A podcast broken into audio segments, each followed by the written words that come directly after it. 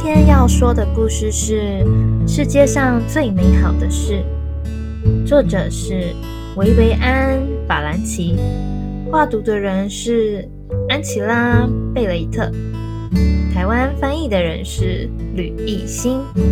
那故事要开始喽！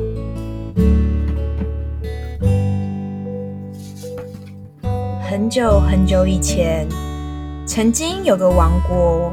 王国中央是广大的西湖，西湖上有许许多多岛屿，其中一处岛屿上有座美丽的城市，那里有碧蓝的水域，还有金色的桥梁。岛上的城市虽然小，却美极了。国王与王后很引以为傲，而国王夫妇最自豪的就是他们的女儿露西亚。他们对掌上明珠。万般宠爱，鲜少让他踏出王宫廷的围墙外。王后说：“有这么好的女儿，我们实在太幸运了。”总有一天，国王说：“露西亚会统治这个国家。”露西亚，王后揉揉鼻子，不太像王后该有的动作。应该吧？但谁来当亲王呢？国王一头雾水，他不明白为什么王后这样问。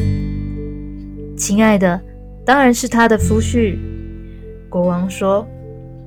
王后又揉揉鼻子，只说：“可是我们的女儿没有夫婿啊。”国王抱胸，皱起眉头说道：“看来我们得赶紧帮他找找。让我来写封信。”寄给住在小岛上的老安杰罗。老安杰罗很有智慧，一定能告诉我们该怎么做。亲爱的老安杰罗，我们想为女儿露西亚寻觅适合她的夫婿，恳请告诉我们这困难的任务该如何处理才妥当。静候回复。Note: Money is not problem. 国王贝特然。王后瑞雪拉，敬爱的国王陛下、王后殿下，我努力思考多时，结论如下：您必须找一个能让您看见什么是世界上最美好事物的年轻人。能做到这一点，他就是最能匹配露西亚公主的好夫婿。安杰罗敬上。安杰罗将信交给孙子萨维多，萨维多把信放进口袋，划着船穿过湖泊，来到王宫。侍卫替他打开大门。我有信要交给国王陛下与皇后殿下。萨维多说。当国王与王后看了信之后，喜出望外。世上最美好的事物，王后赞叹道。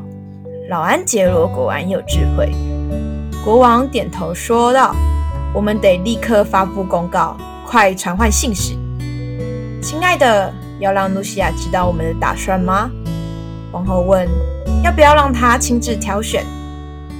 国王深思了片刻，才说：“帮她挑选夫婿是我们给她的惊喜，最好让她暂时离开。”离开？王后吓着了。休想！国王说：“他不应该在场。”王后说：“不，不行，门都没有。”国王说：“一定要，非如此不可。”国王与皇后争执不下。夫妇俩都没有发现公主正坐在他们上方的长廊读书。他们的声音很大，公主只好合上书本，仔细聆听。然后他下楼。来到接见室，最亲爱的爸爸妈妈，他说：“您们在争吵吗？”“当然不是。”国王说。“争吵？”王后说：“别胡思乱想了。”“好吧。”露西亚微笑道：“我想请您们答应我一件事。我知道总有一天我会成为女王，所以我想要好好探索这个城市。还有，公主话还没说完。”父母就凝视着她，仿佛她这番话再聪明不过。那有什么问题，亲爱的？王后说：“你随时都可以搭皇家马车。当然可以，亲爱的。国王说：“想什么时候搭皇家游轮都行。”谢谢。露西亚道谢后，随即离开接见室。他生怕父母改变心意。露西亚奔出王宫，恰好看见萨维多坐在湖河畔护体上，逗弄着小虎斑猫。抱歉，露西亚询问，同时将斗篷拉得更紧，遮住湿袍。请问你熟悉这座城市吗？萨维多露出微笑的笑容，得意的笑容，说道：“美丽的小姐，我打从出生那天起就一直待在这里，没有人比我更熟悉这城市了。无论东南西北，我都了落指掌。你可以带我见识见识吗？”露西亚问。“就是今天，可以吗？”萨维多诧异地说。要怎么欣赏这个城市？只有一天怎么足够呢？至少要好几天呐！公主将手轻放在萨维多的外套袖子上，恳求说道：“拜托你了。”年轻人鞠个躬说：“美丽的小姐，我叫萨维多。今天、明天、接下来的每一天，一切听您吩咐，直到你看完想看的一切。谢谢你。”公主说，然后两人朝着市中心走去。隔天，第一位求婚者来到王宫，他带来一百朵玫瑰以及一只蓝尾巴的爱情鸟，很漂亮。王后说：“但这不是世界上最美好的事物。”国王说：“第二位求婚者带来雪白一匹雪白的骏马，很美。”国王说。但它不是世界上最美好的事物。王后说：“日子一天天过去，来到王宫的求婚者越来越多。他们带来的东西一个比一个奇妙，有特技演员、飞船、金字塔，还有会表演戏法的狗，以及神秘异兽，甚至还有一小块结冰的天空。”国王与王后忙得不可开交，丝毫没注意到女儿正日在王宫外度过。他们见到女儿时，她总是散发出幸福愉快的气息，夫妻俩非常开心满足。王宫随时都有求婚者前来，国王与王后已经无暇顾及其他事务。当国王与皇后忙着把求婚者从名单上删去时，露西亚和沙维多在城市的大街小巷游走着，他们走遍每个角落，仰望金碧辉煌的大教堂和商店街亮晶晶的拱廊，走在铺满石子的宽阔广广场上，欣赏喷水池闪闪发亮。他们走过人声鼎沸的市场，看见金黄色的柳橙堆叠成小山。他们走穿过雄伟的大理石拱门，凝望逛着蕾丝帐幕的豪宅，阳台上装饰着鲜艳的花卉。他们细数大教堂上巍峨的高塔。日子又一天天过去，求婚者依旧络绎不绝。国王和王后累得脸色苍白，却还没见到世界上最美好的事物。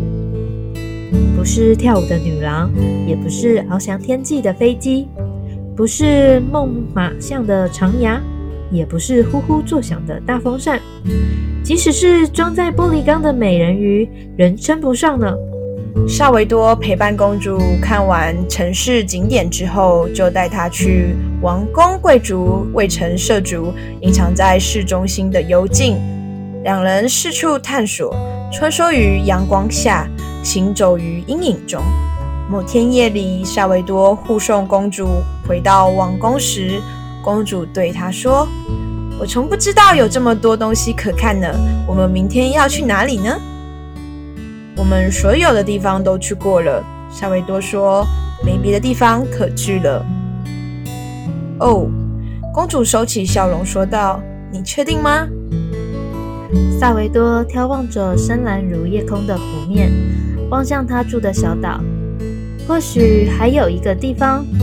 那么，萨维多，明天早上见。”露西亚说着，然后跑进高大铁门里。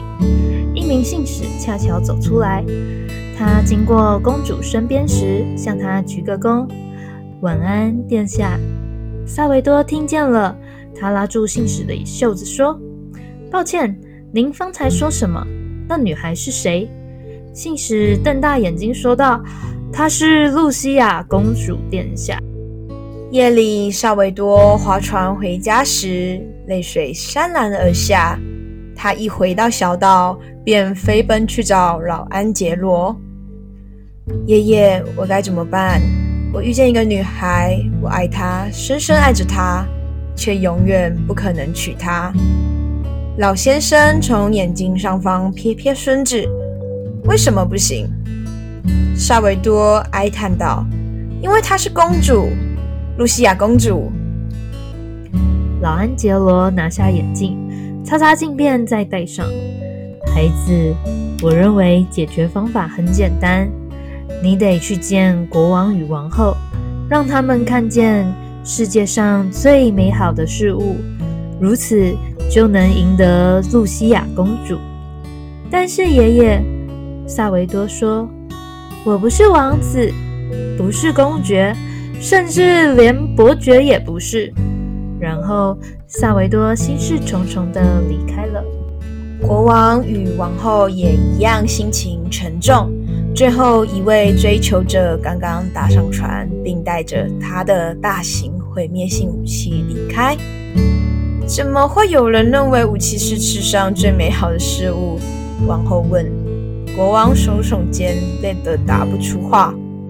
看来我们的意见一样喽。王后说：“没有其他人来求婚了，没有了。”国王闭起双眼说道：“一个都没有，完全没有了。”国王和王后去找露西亚，却发现她不在房间里，甚至整座王宫都不见她的踪影。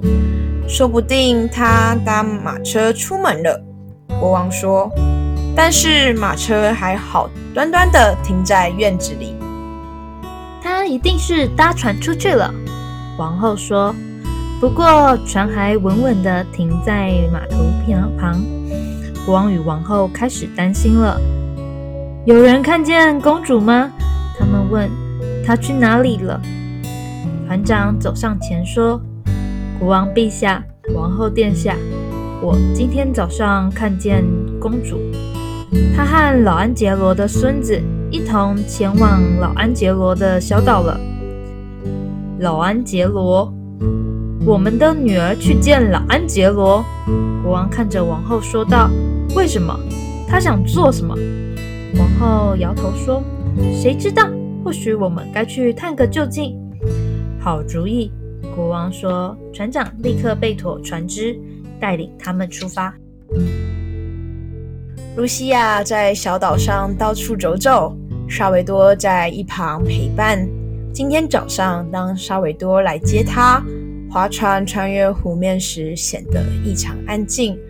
公主问他：“哪里不对劲吗？”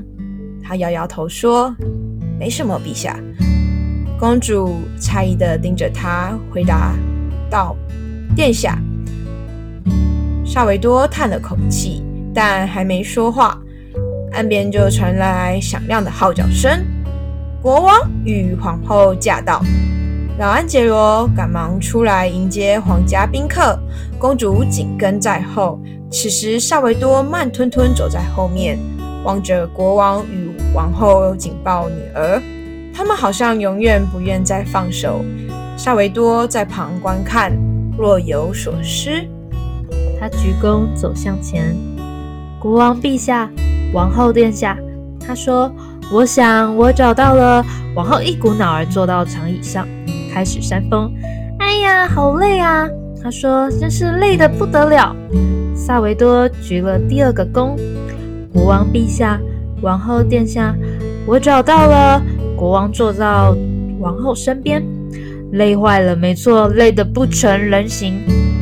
萨维多深吸一口气，接着说：“国王陛下。”王后殿下，我找到了世界上最美好的事物。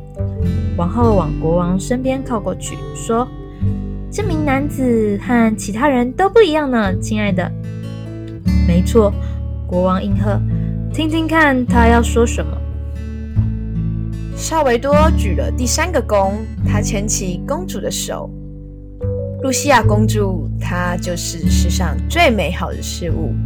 王后轻轻吸了一口气，然后拍了拍手：“哎呀呀呀，当然是我们的露西亚！”国王沉默半晌后点点头：“对，这小伙子说的对，做得好，好极了。”露西亚牵起萨维多的另一只手。萨维多，谢谢你。公主说完，亲吻了他。露西亚与萨维多成婚时，婚礼盛大豪华，和所有的公主一样。王国内的每个人都会记得这一幕，每一个国民也会记得这对夫妻很有智慧，将国家治将国家治理得很好。他们常在城市里的大街小巷散步。日日与百姓亲切交谈，人民很爱戴他们，在广场上为他们树立了雕像。如今来到广场上，还见得到他呢。露西亚与萨维多抱着他们的第一个孩子，石座上刻着 “The most wonderful things in the world”。